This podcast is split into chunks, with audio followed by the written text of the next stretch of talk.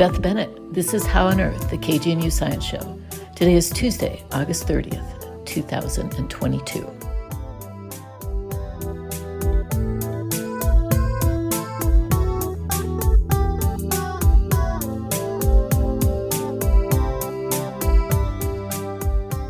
Coming up, we talk to Harvard evolutionary biologist Carole Hooven.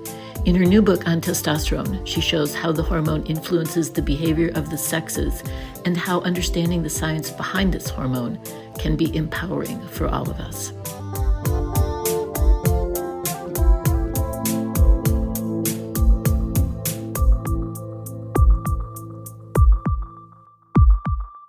First, we begin with a look at some of the recent news in science. A study published today in the journal Chemosphere warns that pregnant women carry dangerous levels of common household chemicals in their bodies. These chemicals can raise the risk of cancer for the women, along with developmental risks for their unborn child. The hazardous chemicals include some commonly found in pesticides, cleaning agents, hair coloring, and the melamine used to make unbreakable plates, flooring, and counters. The study came from scientists at UC San Francisco and Johns Hopkins. The researchers gathered data by analyzing urine samples from roughly 200 pregnant women. And for any listeners wondering how much of these chemicals are in their bodies or how they might reduce those levels, it was not clear from the news reports, at least not yet. In any event, these researchers found toxins of concern in the vast majority of pregnant women they screened. The toxins were especially high in women who had frequently been around tobacco smoke and in women of color the researchers urge that more needs to be done to regulate these widely used chemicals. For just how widespread, let's look at melamine. Melamine is common in wood panels, washing powder, and popular melamine plates that are easy for kids to use because the plates don't break. Some applications for melamine have been extreme. Adding melamine powder to food can make the food appear to have a higher protein content. Using melamine this way is illegal, but it has happened. Melamine toxicity hit the headlines worldwide five years ago when 300,000 babies in China drank it in a milk substitute that led 50,000 of the babies to be hospitalized. The general concern about melamine used to be that high levels could damage the kidneys. But in 2017, scientists connected with the Endocrine Disruption Exchange in Paonia and the Department of Integrative Physiology at CU Boulder published a study in Elsevier raising the warning that melamine may not only be damaging to kidneys, but it might be a neurotoxin and an endocrine disruptor. This new study, published today in the journal Chemosphere, raises more concerns. For How on Earth, I'm Shelley Schlender. Both sexes of humans exhibit altruistic behavior choices we make that help others. This behavior puzzled biologists before they realized that helping relatives can benefit an individual's genetic heritage. Altruistic behavior directed toward family is seen in many animals.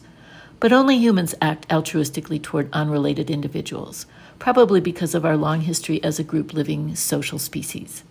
New research has shown that the decision to act altruistically takes place in a different part of the brain from that used to make physically demanding choices that help oneself. Understanding more precisely what goes on in the brain when these decisions are made could help clinicians develop approaches for treating psychopathic behaviors. It could also be useful for better understanding why people are willing to perform everyday helping behaviors like volunteering, recycling waste to slow global warming, or stopping to help strangers. The brain region called the anterior cingulate cortex gyrus, let's call that ACCG for short, is located toward the front of the brain. It's known to play a role in social behavior, but has not previously been linked to putting out the effort to help others.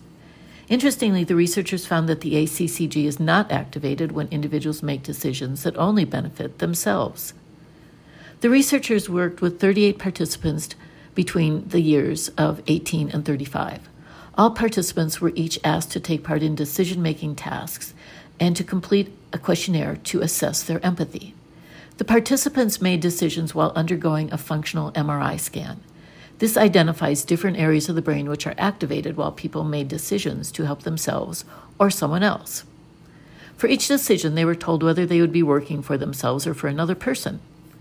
The researchers found that the ACCG was the only brain area that was activated when people made decisions to help someone else, but it didn't activate at all when they made decisions to reward themselves. Intriguingly, people high in empathy had the strongest activation in the ACCG. The next step for the research team will be to investigate what happens to helping behavior in people who have suffered lesions in that area of the brain, like through stroke or brain injury. They will also look at brain activity in people who have high levels of antisocial behavior. I would love for them to look at ACCG activity in animals, but that would be tricky. And if you've ever been in an MRI machine, you'll know why.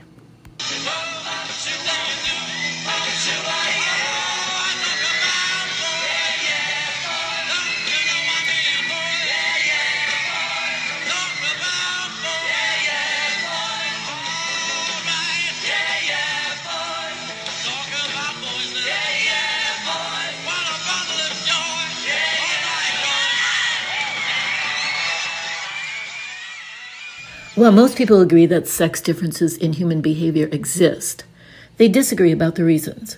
But the science is clear testosterone is a potent force in human society, driving the bodies and behaviors of the sexes apart. As Carole Hooven shows in T, the story of testosterone, the hormone that dominates and divides us, it does so in concert with genes and culture to produce a vast variety of male and female behavior. And, crucially, the fact that many sex differences are grounded in biology provides no support for restrictive gender norms or patriarchal values. In understanding testosterone, we better understand ourselves and one another, and how we might build a fairer, safer society. Welcome to the show, Carole. I'm speaking with Carole Hooven, a Harvard lecturer who recently published a book on testosterone. The subtitle is The Story of Testosterone the hormone that dominates and divides us. So, Carole, this is a fascinating book. And I would like to start by talking a little bit about some of the feedback that you got from, and that other researchers in this field have gotten to the effect that it's not appropriate to talk about a hormone like testosterone that influences physiology because it also has such an important social effect, which you know we call gender. And I was intrigued by how vehement people how vehemently people respond to this kind of issue. Yeah you're diving right in there beth. First of all thank you so much for having me and uh, i'm really pleased to be able to be talking to you about this also this particular issue. And i'm glad you're just kind of getting right into it at the beginning. Uh, so what's interesting is that other researchers who are in my field generally completely agree with what I have to say. The academic reviews of the book have been very positive, and actually, the pop the reviews in the popular press have been positive. What is less positive is response within academic in, institutions. Even there's been some problems within my own institution. So, in addition to lecturing, I also co direct the um, undergraduate program. So, I have really close work and relationships with the undergrads. So it's a particularly kind of sensitive position. And I think people are concerned that my language around sex and gender, they want it to kind of reflect the trends. And that's not what I do. I'm a, I'm a scientist. So the language that I use is meant to be sensitive to people, but also to accurately reflect the science. So I use terms like male and female, which I don't think should be any kind of a problem. But recently, people have wanted to argue that sex is on a spectrum. In fact, some scientists, even some evolutionary biologists, within my own department, uh, actually, they were grad students when making this argument, trying to argue that sex is on a spectrum rather than just having the two. And I think that's because they're concerned about social justice. And they think that this is a way of supporting people who are kind of gender diverse and have gender, you know, expressions that aren't binary. But of course, there's a difference between sex and gender. And the traits that are associated with sex, of course, are on a spectrum, but sex itself is not. So that's the kind of thing that I'm not willing to compromise on. And just given um, the sort of divisiveness of the politics around sex and gender and the science of sex and gender right now, if you don't kind of toe the line that your particular institution endorses, or if you say something that offends anyone pretty much then it can be you know really difficult. So yeah that's the situation now and i'm doing my best to stand up for science and for sensitivity and compassion and i think you can do both because i don't think science has to be one particular way to be you know support true social justice which i think means acknowledging reality and using evidence to support social justice and uh, people's mental and physical health ultimately. Right. And I'm so glad you said evidence based because that's what science is. And as a scientist, of course, and, and this show is a science show, we all recognize the importance of collecting data and using that to answer our questions. So it was just a little surprising to me to find that there's still this divide between the social sciences because many of your critics in this um, part of what you wrote were from the social sciences. But maybe we should start with the science. Um, you know, testosterone is a very potent hormone. And maybe you could just start off by talking about what a hormone is and how it can have such profound effects on both behavior and physiology. Sure. And I just have to qualify one thing. Um, the really, what's happening is that the divide between the social and biological sciences is becoming diminished over time if anything so that there isn't sort of a clear i don't see that that clear dividing line anymore where science say is really evidence based and scientific you know driven by scientific principles and then the social sciences might be driven by um, other ways of understanding the world. So, what is testosterone? Why is it so important? What are hormones in general? I think one easy way to kind of explain what a hormone is is to think about insulin. So that's a hormone that is not particularly controversial and what it does, it's really a metabolic hormone. As most people know, it regulates our blood sugar. So it works in the body to regulate how much glucose is available at any given time by acting on various cells in our muscles and our fat to open up portals to let uh, glucose, mostly from the food we eat or that's released from storage, into our cells so that we can use it to fuel our existence basically. That hormone has this physiological function. This it's a protein hormone produced by the pancreas. It's a molecule of you know amino acids. And it also acts in the brain. It coordinates this physiological function of regulating energy availability with behaviors that allow us to, say, get more energy if our available, you know, glucose stores are low. So if we're low on sugar, we might feel really, really motivated to go get something that has a lot of sugar. And that can be really annoying and unpleasant. And we can just say, oh, you know, I'm irritated. I, I'm irritable. I have a sugar low, right? And you kind of know what's going on because we're educated about it. But that's a hormone that has a very basic metabolic function, regulating energy, which we need to grow and you know maintain our bodies, but it also gets into our brain and changes the way our neurons function and levels of different neurotransmitters in ways that motivate us to engage in adaptive behavior that has to do with regulating the amount of energy that's available, i.e., by eating going you know to find food and eating it or maybe we just relax because we have enough uh, blood sugar the sex hormones or the reproductive hormones which are steroid hormones they're not proteins which have to be kind of shuttled into the brain there has to you have to spend energy actually to get those sort of larger protein hormones into the brain to communicate about what's going on in the body.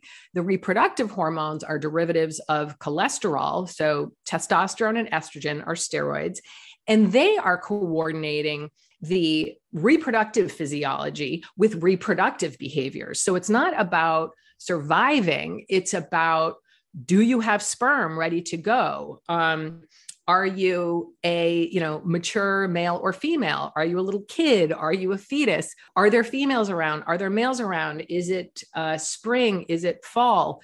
All of this is information that's in our bodies and in the environment that our brains need to get to tell us animals and other animals how to behave in terms of finding mates or parenting or fighting other males for instance or sometimes females fighting other females or you know those are all parts of our reproductive behavior.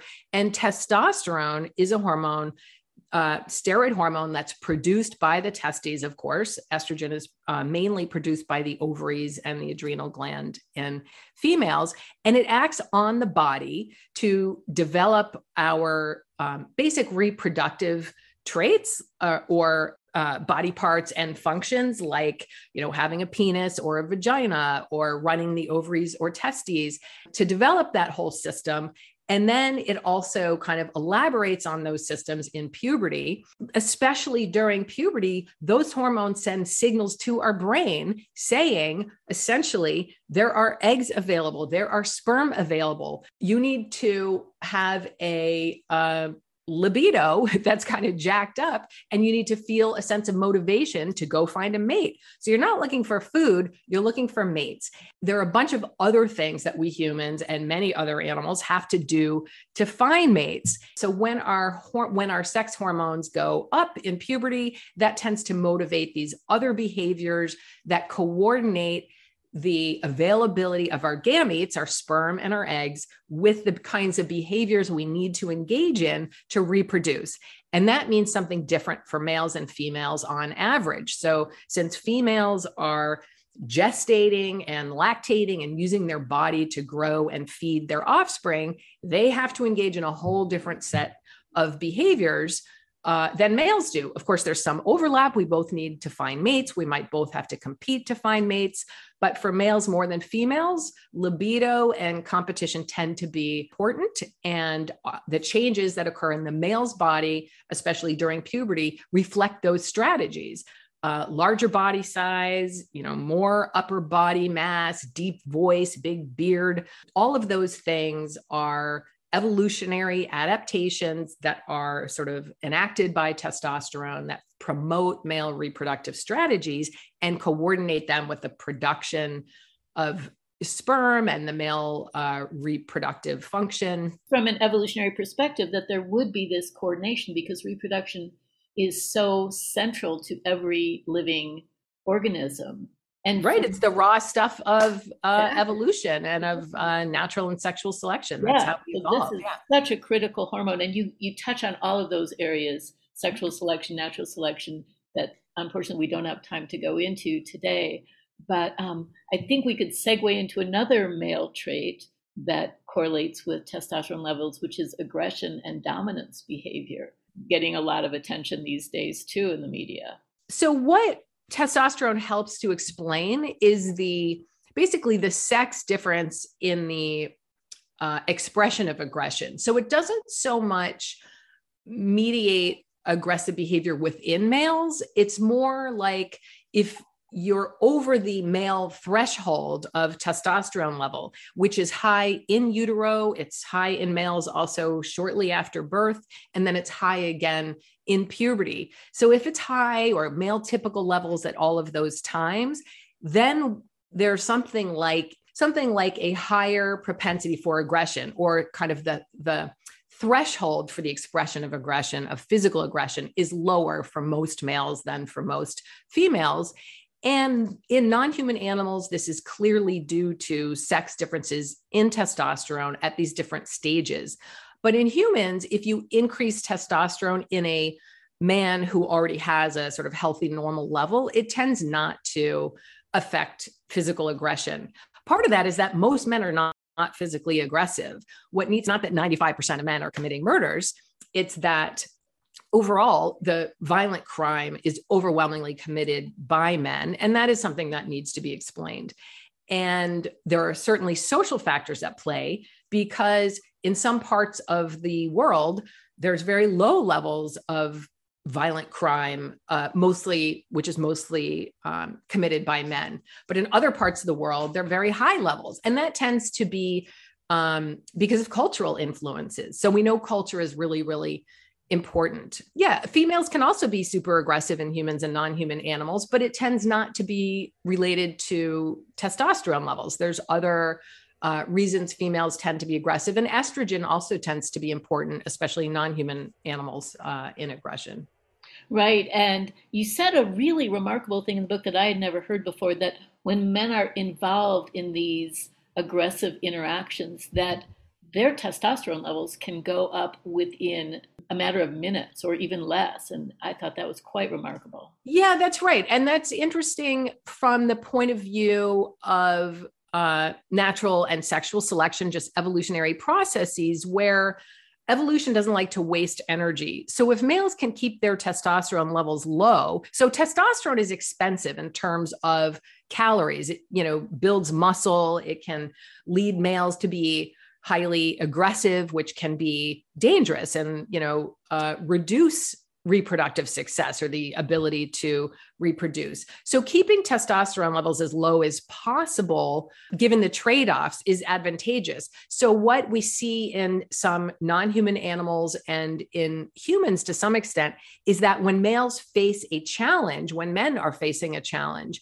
there's some evidence that their testosterone levels will rise and stay higher in the winter. And that could be a physical challenge or a non physical challenge, even like a chess game. So, this is really interesting. It parallels what we see in non human animals. And I think this is an area where we need more research. But the flip side of that is that in males who become fathers, testosterone levels tend to decline if they're dads who are engaged with their mate and their kids, you know, physically engaged. And we see something like that in monogamous, socially monogamous, anyway, they do a lot of uh, cheating, birds, where once the chicks are born or the chicks hatch, the fathers tend to have a pretty significant reduction in testosterone. And that seems to enable them to pay attention to their chicks and do all the work they need to care for them. We have a house wren nesting in the yard right now. And I watch the mom and dad just go back and forth all day long with spiders and worms. It's hard work being a parent. And for the males, if the testosterone is artificially raised during that time, they neglect their kids and they go, as you, you know, read about in the book, they go out looking for other mates and looking to compete with males to get them. And their children tend to die. Having low testosterone can be adaptive and having high testosterone can be adaptive. And humans because our females are fertile kind of as far as the men the men know all the time in their reproductive uh, period of their lifespan their testosterone levels tend to stay pretty high. We're not seasonal breeders and that's an interesting uh, difference yeah, it certainly is. And I can see how, if people focus on this aspect of the science, that testosterone correlates with like the tendency to wander in the birds or you know low testosterone with the parenting that people might come to the erroneous conclusion that testosterone is destiny but as you said earlier because of cultural differences and our human sensitivity to culture and social influence it's not at all the case that we are enslaved by our sex hormones. I'm so glad you said that uh, and just pointed out the role of culture. And I just want everybody to remember and this is difficult sometimes for women to hear, but there is a big sex difference in physical heroism, in the readiness of someone to risk their lives for even complete strangers. That tends to be men who do that overwhelmingly. And I think that is related to taking physical risks, which can play out in negative ways in terms of taking risks in male to male physical aggression. But we want men to do that when they're protecting us, for instance, protecting our country or protecting our home. Women do that too. And that's really incredible to see. Um, but men do it far more. They seem to be much more ready to do that. So there's kind of like trade offs and a flip side to what we might think are some of the negative behaviors associated with testosterone. And I think that culture can really play an important role in supporting men to, in expressing those i'm just going to say positive aspects of masculinity instead of focusing on something like what people call toxic masculinity i think we need to remember that there's a lot of really positive attribute attributes that can be characterized as masculine. And i'm women also have you know those same kinds of attributes. This is a good spot to end on that positive note because unfortunately we're out of time and we didn't even get to talk about some of the really fascinating physiological aspects. Oh, because but, I talked for too long. I'm sorry. Oh no, but you had so many great things to say. So I will link to the book on our website. And gosh, good luck with the book sales and with your career. Oh, thank you so much. That was Carole Hooven, author and Harvard biologist, talking about a few of the many interesting points raised in her book, T, The Story of Testosterone, the hormone that dominates and divides us. Her book confronts some ugly truths about male behavior, but also seeks to reintroduce nuance into our discourse by enlarging our grasp of the biological processes shaped by testosterone. T is a culmination of her professional and personal odyssey, as well as lucid synopses of decades of biological and psychological research into a key hormonal driver of human behavior.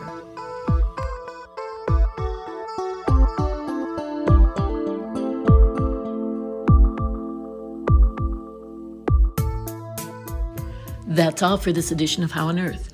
I'm currently the executive producer and I produced this week's show. Our theme music was written and produced by Josh Cutler. Additional music by the Beatles. Visit our website at howonearthradio.org to find past episodes, extended interviews, links to sites mentioned in the show, and you can subscribe to our podcast through iTunes and follow us on Facebook and Twitter.